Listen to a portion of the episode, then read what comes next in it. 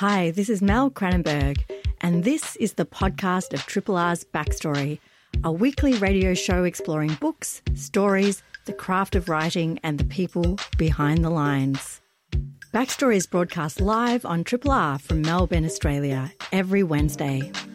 Hope you enjoy the podcast and feel free to get in touch via the Triple R website, Facebook, Twitter, or Instagram. Independent Melbourne Radio 3 Triple R. Hello and welcome to Backstory, the show about books, the craft of writing, and the people behind the lines. I'm Mel Cranenburgh. Today on Backstory, the bad news first teens are reading fiction less, many citing the lack of access to good reads, as well as other digital distractions. The good news academics at the University of Deakin are looking at how to connect these young people with books that they will love.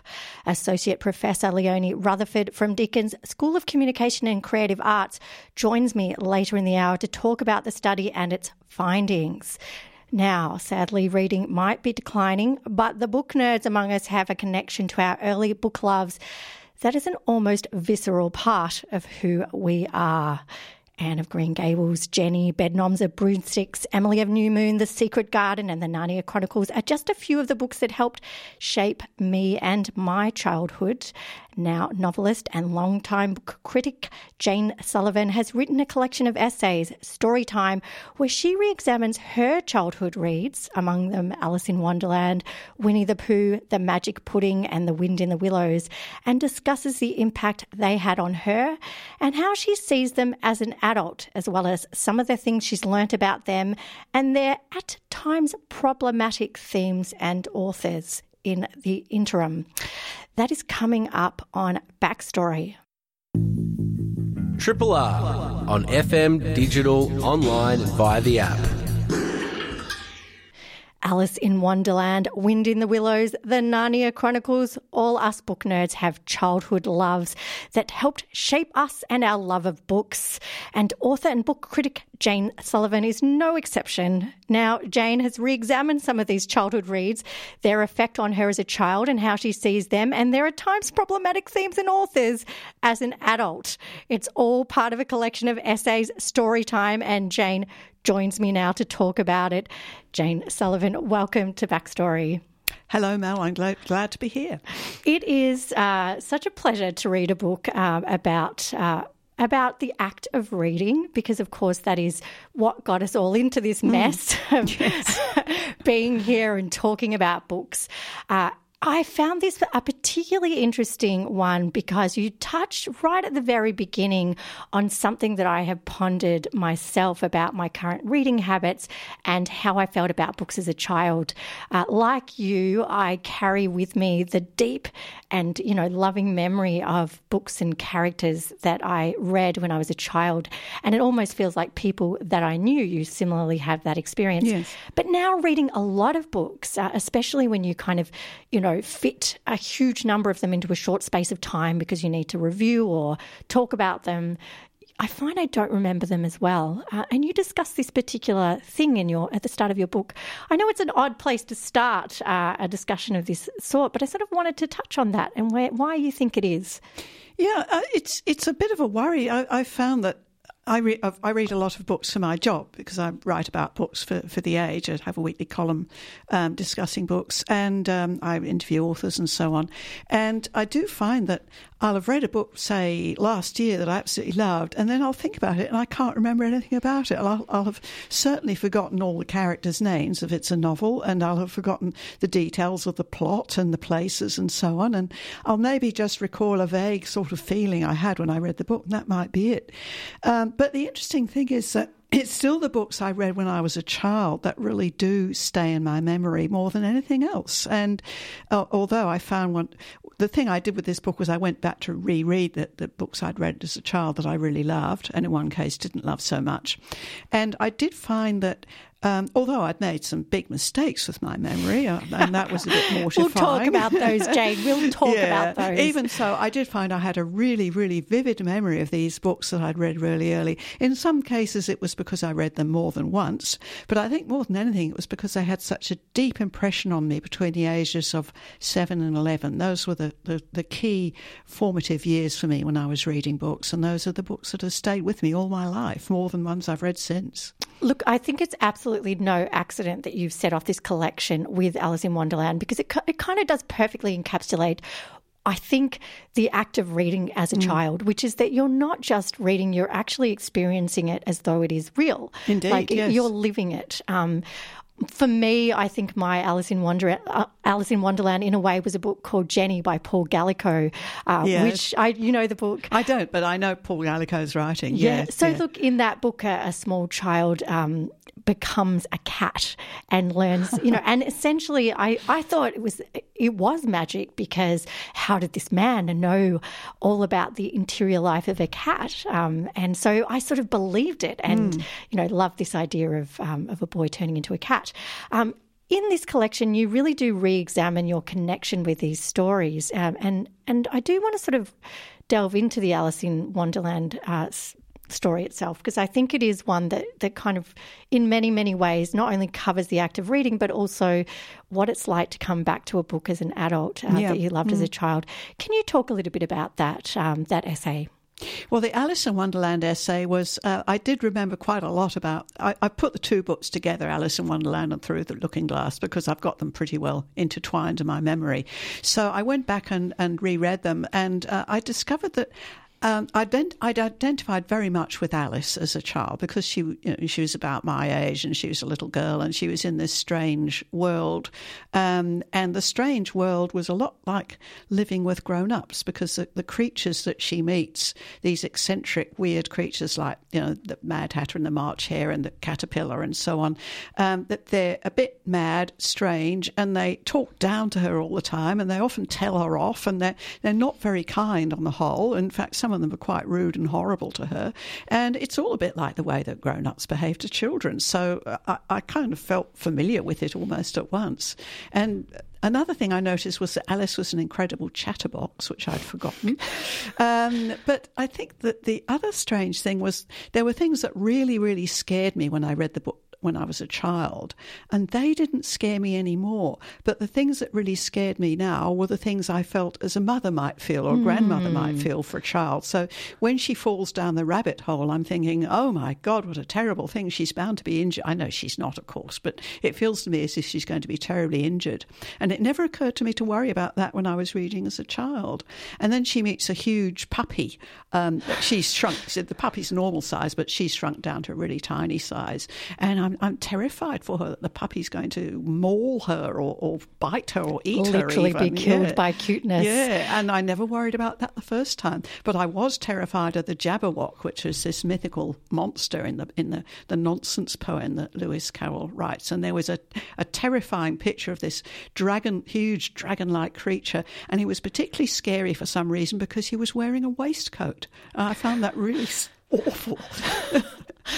Uh, you do raise some extremely disturbing uh, points about uh, the author, Reverend Dodgson, otherwise mm. known as Lewis mm. Carroll, um, the you know who was who very much based Alice on a child that he knew and had what, in hindsight, appears to be a very disturbing relationship with young children. Can you talk a little bit about how you've wound that in, and, and also with your own childhood experiences? Well, yes, this goes back to uh, not quite to my childhood, but when I was sixteen, uh, I was asked at school to write an essay about a famous writer, and I chose Lewis Carroll aka Charles Dodgson. So I went to the library to get a book to find out what I could about him. And it just so happened that I found a book that was examining all the evidence that suggested that he was a pedophile because he he um, he was very fond of, of little girls, used to spend a lot of time with them. Uh, he took photographs of them in the nude or the near nude, uh, which was not an uncommon thing in, in, Victorian times. And nobody knows for sure, and there's evidence either way, but it, there is a suggestion that his interest interest in little girls was was not a healthy one, and um, I thought, oh, I'll be really clever. I'll write an essay about this and I'll get top marks. So I plagiarized the book quite shamelessly and wrote this essay. And um, I was devastated when the teacher gave me a terribly low mark. And she said, well, you know, this was very good until you try to be too clever because, you know, it is not up to us to question works of genius and the people who wrote them. And I think she had a point uh, looking back on it. And I, I think looking back on myself as a 16 year old, I was just a smart ass. I didn't really care about Lewis Carroll. I didn't really care about Alice, whether she'd been abused or not. I, I just wanted to be clever and show everybody how clever I was. And I didn't even dare admit I'd plagiarized the whole thing anyway. So, uh, looking back on it, I have these sort of very mixed feelings now. Mm. I, I still love the books. I think that the um, the playfulness and and the the clever um, uh, work with words and, and so on is, is just delightful. And Alice's adventures are still enchanting to me. Uh, and I have to somehow, it's, it's a dilemma we all feel, don't we, when we, we come across a lovely work which is written by someone who may not be um, as admirable as we would like to think. And what do we do? You know, I mean, you can't cancel Lewis Carroll. You know, you can't use those sort of standards on somebody. Um, so I remain with mixed feelings, and it's a tricky one. Yeah, I did. I mean, I found this incredibly disturbing, mm. and uh, and trigger warning. I you do mention a particular incident that happened to you yes, as a child that yes. um, that you then reflected upon um, that you'd sort of you know been as innocent um, in experiencing this as, as perhaps you know Alice was in her world mm. Um, and it was quite you know it was an incredibly moving sort of um, part of this this essay. Uh, I do want to talk about some of the other elements of the book and one that I believe will be quite mm. controversial among readers and that is your reference to Little Women. Oh yes. Um, so so Jane Sullivan.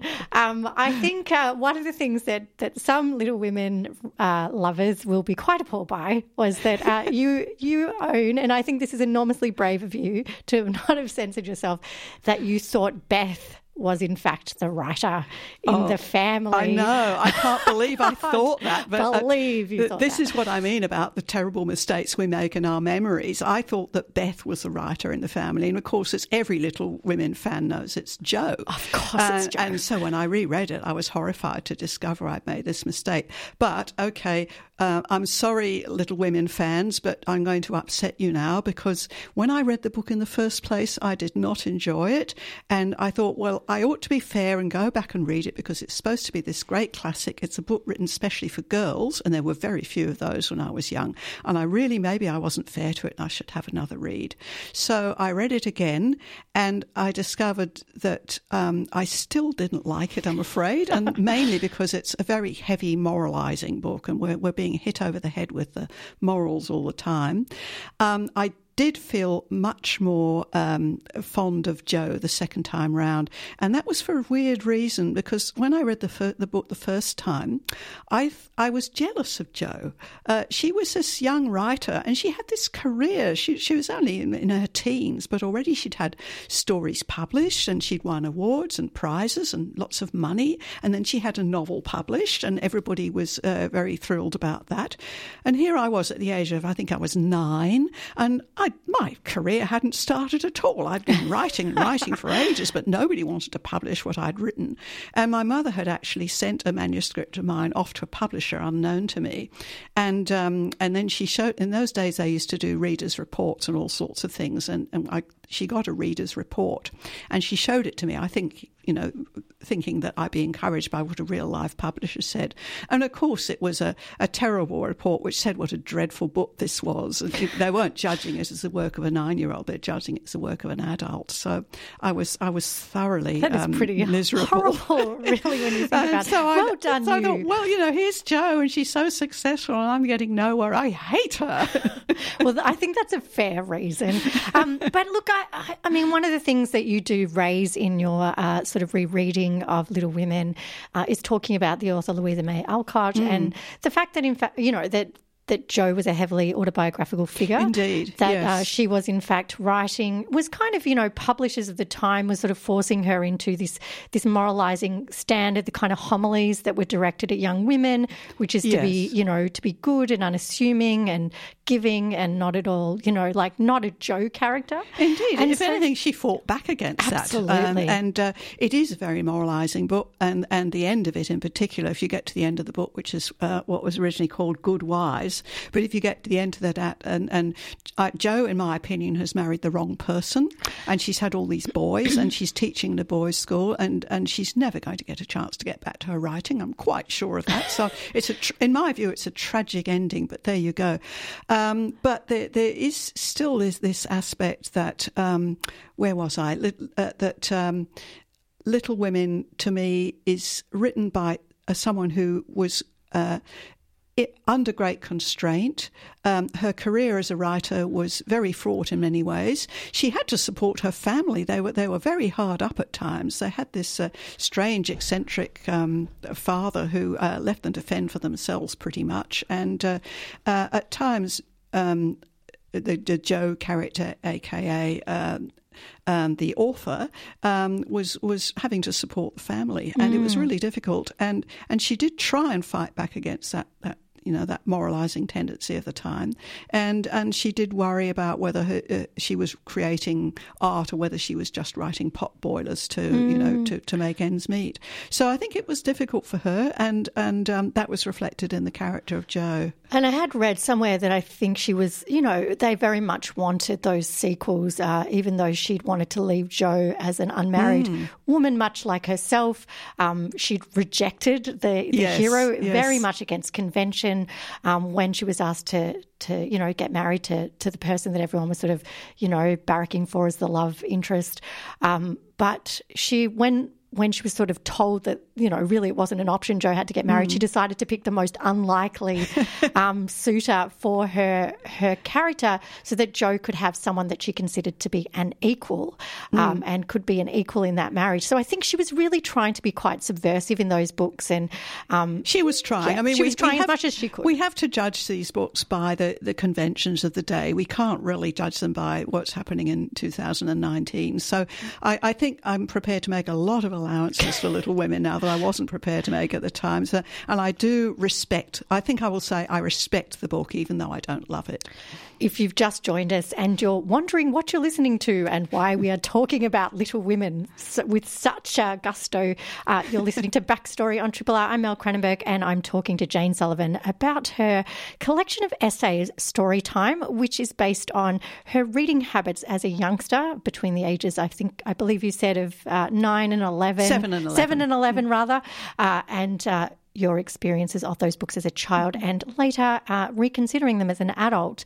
Uh, I will touch on at least uh, one other. Um, essay in this collection. And and before I do um, you have actually gone to the effort of talking to other writers about their reflections on both Yes. books that on you know on the books that you cover but also their alternatives to those books. Uh, how why did you decide to include those little uh, epigraphs in the in the Well, actually, that was my publisher's idea, Ventura Press, and and at first I thought, oh well, you know, they're just chasing sales, but actually, I think it was a very good idea.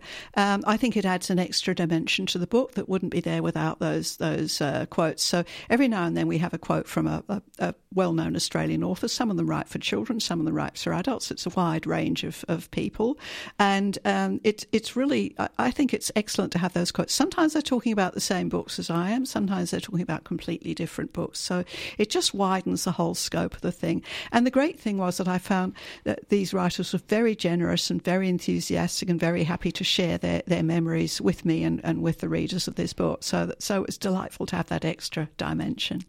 I, I wanted to talk about um, the magic pudding because, in hindsight, it is one of the most creepy stories. uh, really, Oh, it's, it's shocking. It's so shocking. Um, and, you know, and yet, you know, many of us as children kind of delighted in it. Uh, can we talk about this extremely odd story. I, I, look, I loved the magic pudding at the time, and I still love it now. I think it's brilliant. I think the, the illustrations in particular are just stunning. Um, and and uh, so I'm a huge fan of of, of um, the magic pudding. But it did surprise me when I came to reread it how incredibly violent it is. Uh, it's got this wonderful violent language that Norman Lindsay pretty well in, invented. It looks like swearing. It isn't actually swearing, but it looks as if it is. And and uh, I remembered it almost word for word, which was extraordinary. But the pudding owners are really, they're guilty of murder. And I, I completely forgotten about this or had ignored it at the time. But um, they they get the pudding from this guy who they push off an iceberg in order to steal the pudding from him. So he presumably perishes in the icy water. And then they, when the pudding thieves, who are a possum and a wombat, try and grab the pudding off them, what they do is is just lay into these these uh, possum and wombat, and who usually try and run away. But the pudding thieves chase after them and beat them up every single time. And on one occasion, they push the possum into the fire. And I read all this and I thought, oh, great. You know, oh, there, bish, bash, wham, you know, give it to them, sock it to them. And I'm a bit horrified now at my violent tendencies as a child, but I think it was good. It sort of got it out of my system on the page. And, and that was what was good about it. Well, I mean, uh, you know, in this kind of vague, this sentient kind of pudding that that people are eating, like it's yes. really, really yeah, it's, kind it's of a, it's a real live pudding, and yet people eat it, and yeah. then it just keeps coming back to life again. And that in itself is a, a creepy idea. So creepy. Uh, Look, I mean, I guess one of the things that really did come out reading through this is that there's a really dark strain through these children's books, particularly the older ones. And yes. and as I'm, th- this is something that you know, there's a lot of discussions about whether or not um, things are appropriate for certain reading mm. ages. But the more you read these, the more you realise that they often grappled with themes that you know that children would be facing in ways that maybe a childish mind could start to approach. Uh, yes. I'm thinking about even things like you know, I can remember reading Water Babies uh, when I was a youngster it's something that a lot of people um, you know, maybe uh, don't necessarily recall, mm. um, but it was essentially about a child that probably dies. Uh, and it's really, yes. it's sort of grappling with those themes. A lot of modern books do sort of touch on um, some of those kind of themes as well. Do you think that is an important part of this kind of reading? Very much so, yes. I, I think uh, what I discovered when I went back to read these books, particularly the ones for slightly older kids, was that um, one of the things that I needed to do as a child was to face up to my fears. And these were very, uh, we, we forget sometimes how scared children are, how terrified they are by things that seem to us quite ridiculous. Um, and one of the things I did was I went back and read a book of short stories called Great Tales of Terror and the Supernatural.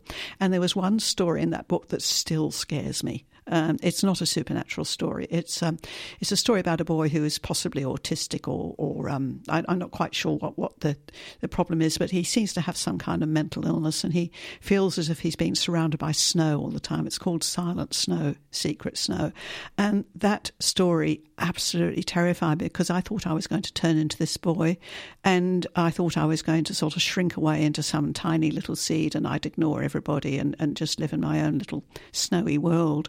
And the awful thing about it was that part of me wanted that to happen.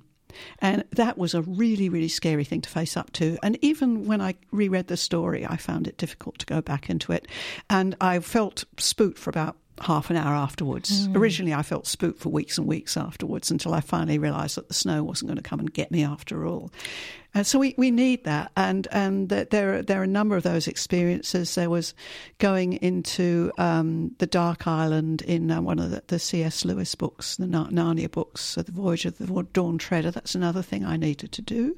And um, there was a wonderful book by um, Alan Garner, The Weirdstone of Brisingamen, which is um, it's a supernatural story, but it also involves uh, part of the story is when the children have to go down a mine and they have to negotiate these terrifying passages mm-hmm. in the mine. It's the most claustrophobic thing I've ever read in my life, and probably will continue to be the most claustrophobic thing I've ever read.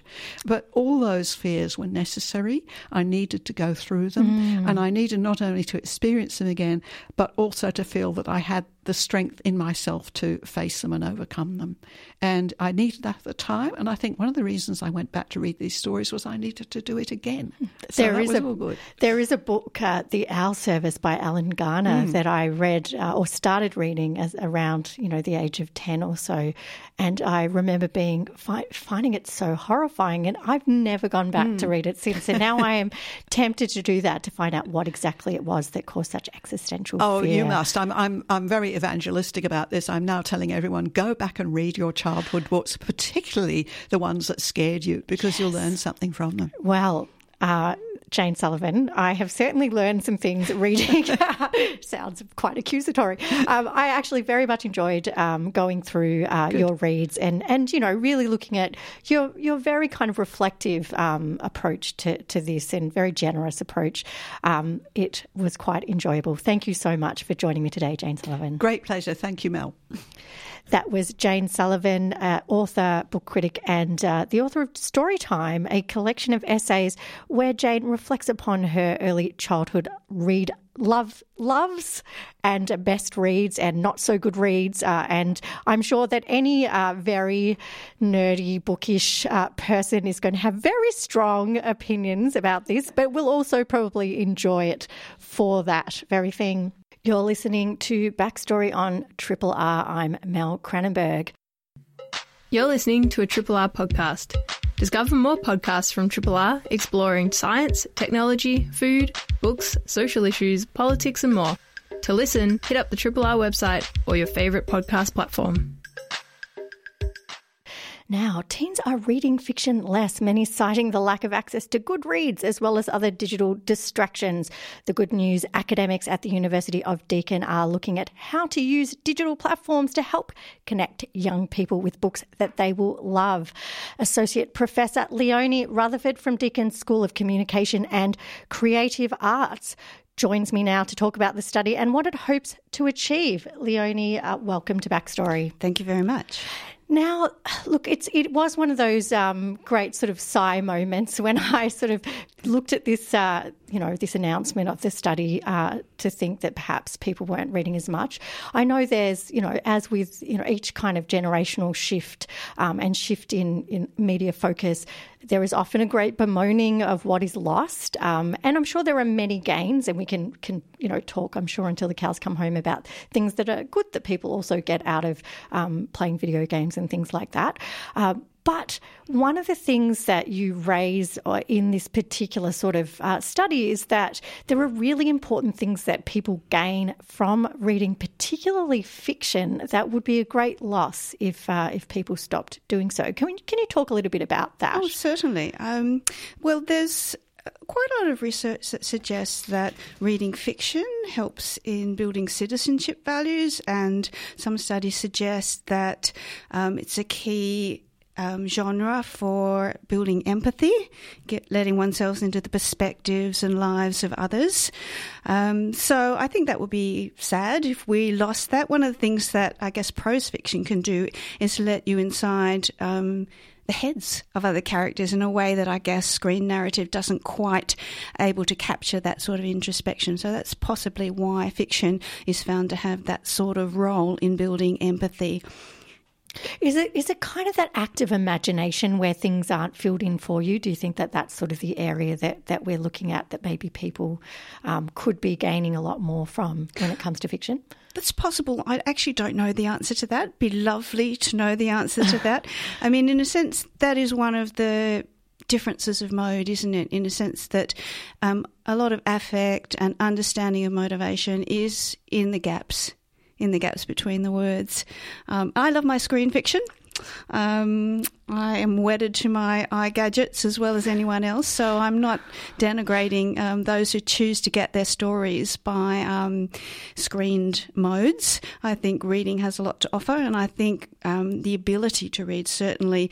Um, uh, reading for pleasure, I think, is um, is something that we hone in on because studies consistently find, research consistently finds that reading for pleasure is a great predictor of um, doing well at school and having greater opportunities when you leave school. So I think that's partly because if you love doing it, you get more practice at it, and then you can use those um, literacy skills to help you navigate all those things that are written and in our persuasive world that we live in. And yet, uh, these this active reading is declining. Uh, you sort of noted in um, obviously the intention behind this particular study that there is a, a, great decline in sort of you know uptake of library membership, mm-hmm. and you know even the the kind of gatekeepers. I think of of some good reading material are starting to very much change, and I guess that's where your study starts to step in. What exactly are you going to be looking at in terms of how to connect uh, young readers with things that they really want to read? Yes. Um, I should say that that question, our uh, study is called Discovering a Good read cultural pathways to reading for australian teens and it and my team has been looking at teenagers and reading from a cultural perspective for a while and our, we did a pilot study where we um, we were interested in the uptake and uh, you know the in the publishing industry of ebooks and just trying to understand whether digital platforms were um, being used for digital reading and um, we found some interesting things there as well but we just wanted to um, look at reading preferences and uh, on a broader scale. And one of the things we asked was, well, what would make you read more than you currently do? And we had a lot of options. Um, and depending on how you saw yourself as a reader identity, certain things went up and down. But across the board, if you put everybody in there, the one thing they said was if it was easier to choose a good mm. book. Hmm. Um, and since our content creators and our publishers um, really want to connect, re- really want young people to discover, we, well, we wanted to look at what are the cultural pathways of you being able to discover something that might, you know, that you really might want to read. So, whereas a lot of studies may have looked at reading from various different kinds of aspects, um, ours is a multidisciplinary team. We're, we're, really wanting to do like a cultural map um, from the supply side, the publishers, how do they choose what they're going to um, produce for their audiences, how do booksellers decide what are on their shelves, and then how do the parents, the teens, um, the teachers interact with that supply side um, and um, build up their own recommendation networks. Obviously, we're working with publishers and booksellers, and we're working with librarians who, uh, the latter in particular, and booksellers really um, see their role in recommending. Um, uh, uh, based on what's out there, um, but across the board, how do we get that information? And what's out there with these traditional cultural intermediaries more in touch with you know potential readers. So the digital side of it since you know we all live digital lives social media lives we wanted to explore the reading culture in the digital ecology.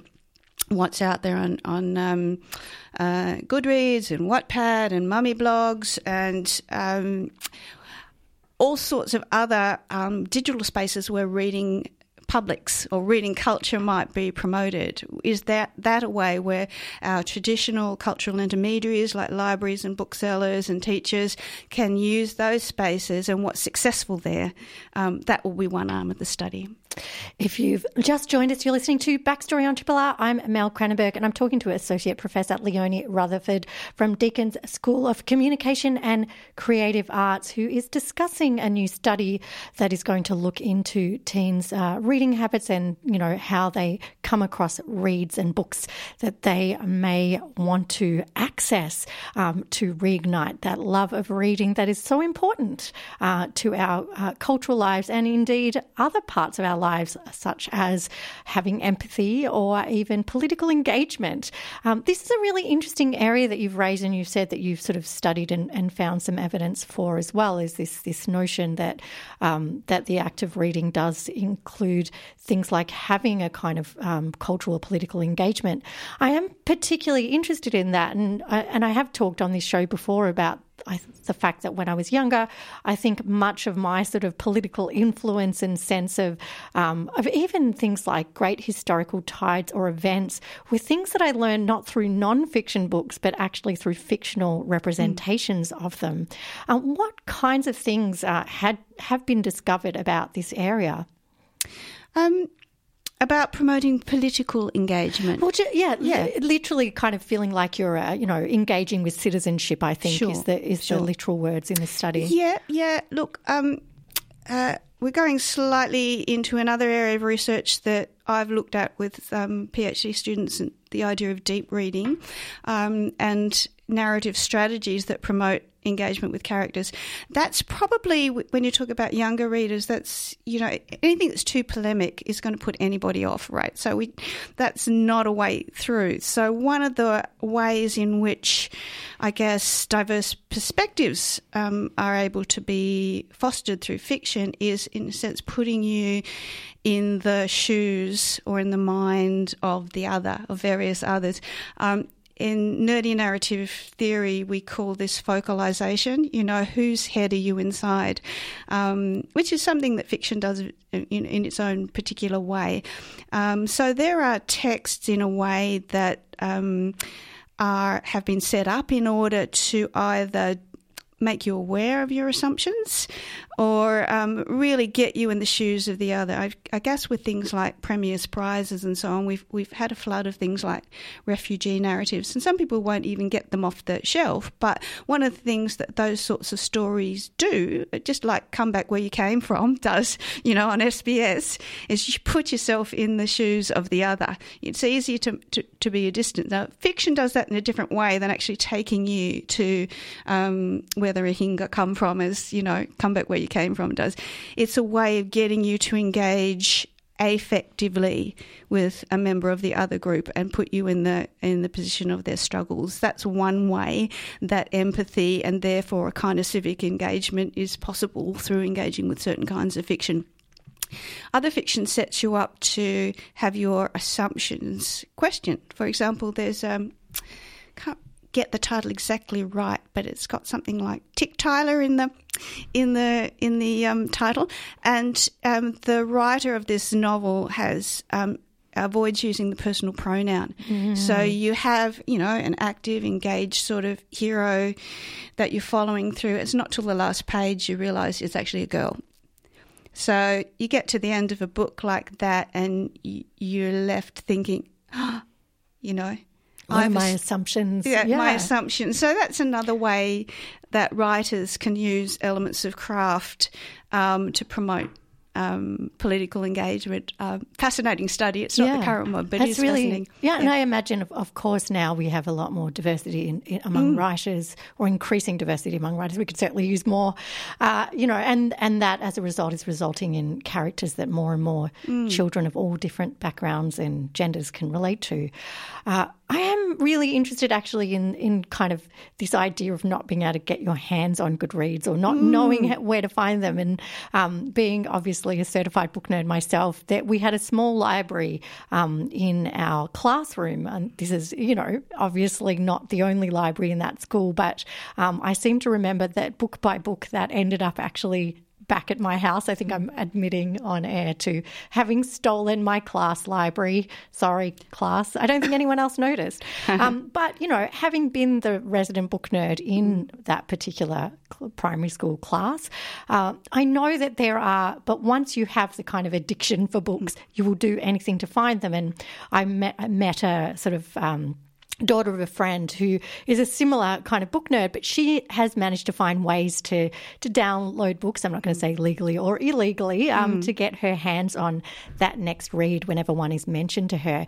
Is that something you're sort of finding that there are a particular cohort of people who will still manage to get a hold of things regardless? Look, absolutely. Um, and um, we did a lot of work on just baselining reading behaviours in the pilot study. And I mean, the good news is that there are book, book nerds still out there, you know, like, and there are about, when we say that, you know, reading drops off in the teenage years, there's there's about 16% of you know you can call them adult, avid readers or book nerds who will continue to read right through the pressures of high school right through you know that um, young adult young adulthood. They'll they'll find books anywhere.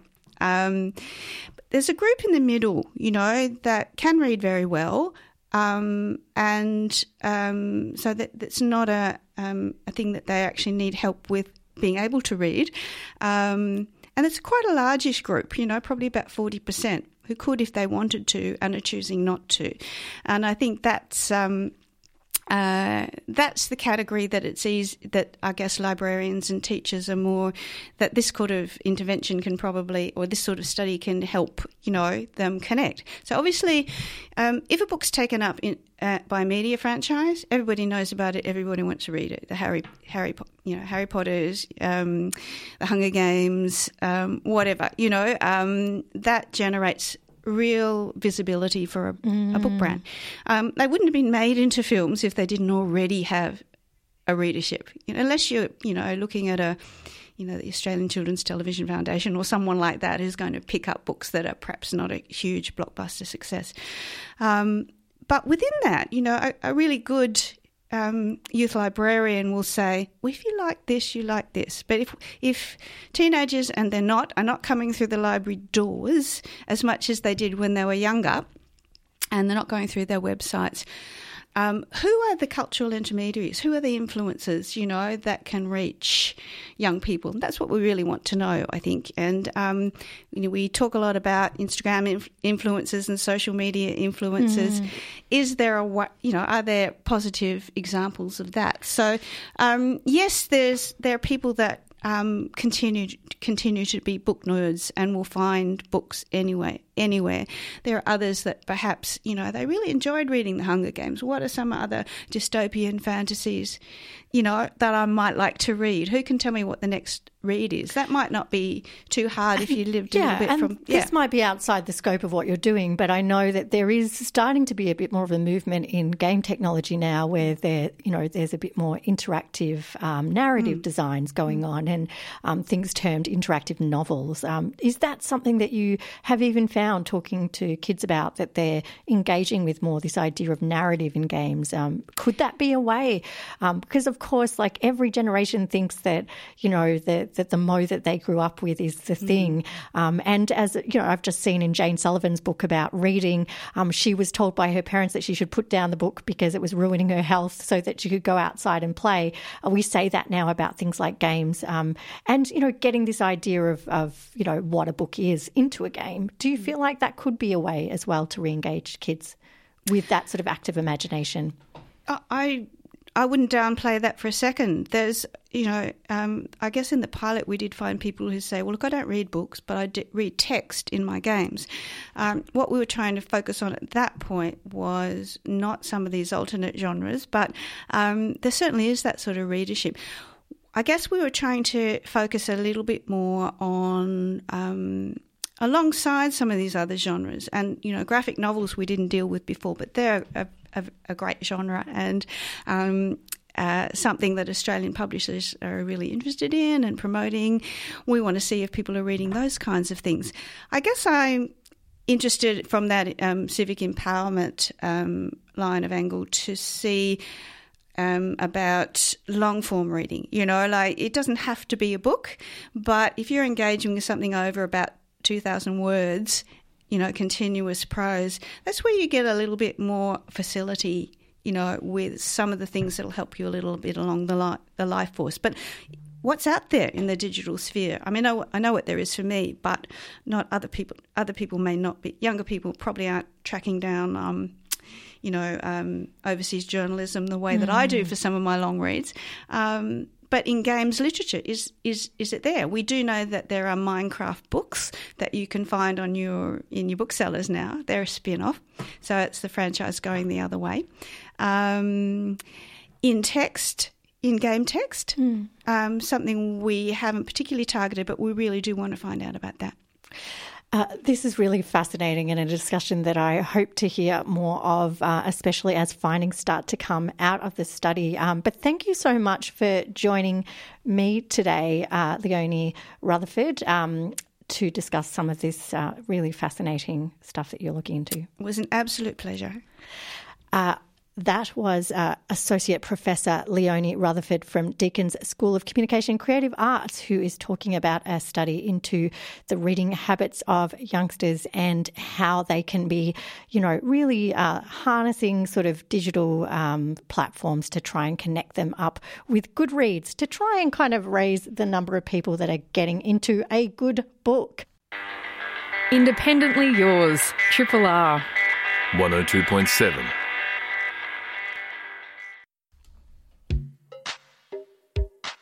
Hi, this is Mel Cranenburgh. Thanks for listening to the podcast of Triple R's Backstory, a weekly radio show exploring books, stories, the craft of writing, and the people behind the lines. Backstory is broadcast live on Triple R from Melbourne, Australia every Wednesday. Hope you enjoyed the podcast and feel free to get in touch with us via the Triple R website, Facebook, Instagram, or Twitter.